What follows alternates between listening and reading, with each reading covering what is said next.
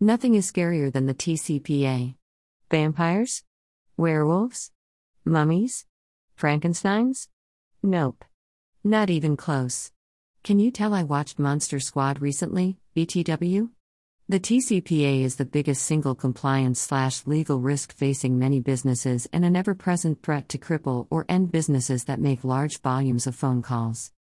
The statute remains the biggest cash cow in history for the plaintiff's bar, minting a new millionaire plaintiff's lawyer every eight minutes on average, or so it seems, dash, and is simultaneously the single broadest restriction on constitutionally protected speech in our nation's history. Yep. Nothing scarier than the TCPA. But billion dollar judgments, vast and shapeless restrictions on free speech, and a filthy rich plaintiff's bar are only part of the story. Here are the top 5 stories that will really freak you out this Halloween season. 5. The plaintiff's bar is coming for your dialer's source code. Like the relentless death proof maniacs in your favorite slasher flicks, the plaintiff's bar simply will not go away on ATDS issues, even after Facebook. Sure, Facebook was supposed to do away with the onslaught of TCPA ATDS cases out there, but it has done anything but. Footnote 7 Arguments are reanimating ATDS cases like an army of undead zombies, allowing the plaintiff's bar to peek under the hood of your dialer like never before. Indeed, a series of cases have now awarded plaintiffs source code for popular dialer platforms. This will not go well. Making matters worse, I've already noted the arguments from the dark side that seemingly innocuous looking code is actually a number generator in disguise. And when you factor in that the majority rule right now is to allow ATDS cases to survive the pleading stage, the TCPA world is a dark, dark place indeed. 4. Click to dial systems are suddenly potentially subject to the TCPA. You know those horror movie scenes where the characters all take refuge in some dark, moist cave, only to discover they've actually run headlong into the mouth of some great beast set to devour them? Yeah, the whole click to dial disaster is pretty much just like that. Prior to Facebook, click to dial systems like HCI and others seemed to be the gold standard of safety. Tons of businesses flocked to use click to dial systems to call on non consented numbers, believing for good reason that the systems did not trip the TCPA. After all, well over a dozen district court opinions held that if a human being click a button to launch a call, then an ATDS was not used. Oops. Turns out that entire body of law was tossed out with the bathwater by the Supreme Court.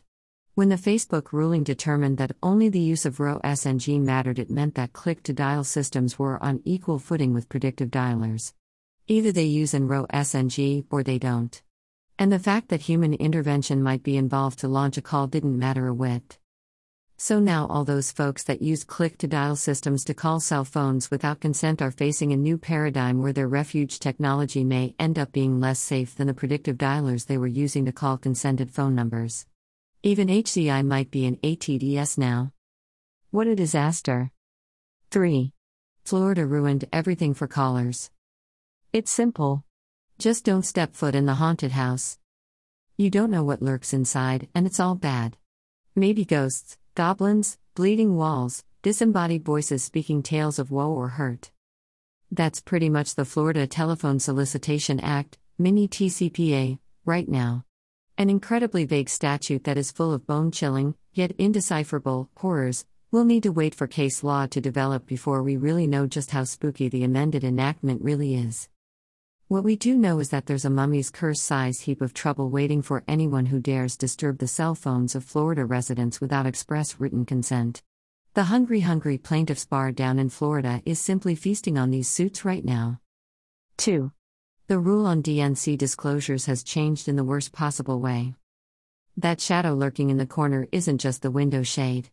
It's probably a legacy DNC disclosure coming back to haunt you. Just a few months ago, a disclosure that listed the category of sellers that might offer a consumer a product they were interested in would have been just fine in terms of beating a DNC claim on express written consent grounds. But following PillPack sellers need to make sure they are actually specifically named in a disclosure, even if oral consent is being subsequently obtained. It's one of the scariest shifts in the law you can imagine, and I'm still pretty much the only one talking about it. 1. Speaking of DNC cases, I hope you have your internal DNC list handy in case you're ordered to hand it over to the plaintiff's bar. Insert blood curdling scream here. As scary as those stories are, nothing beats the recent bludgeoning Allstate has endured.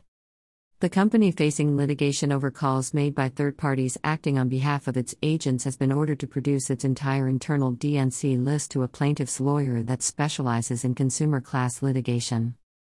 Why? So that the lawyer's expert can compare it to the DNC list of the vendors retained by Allstate's agents to call consumers. And if the two don't match? Curtains.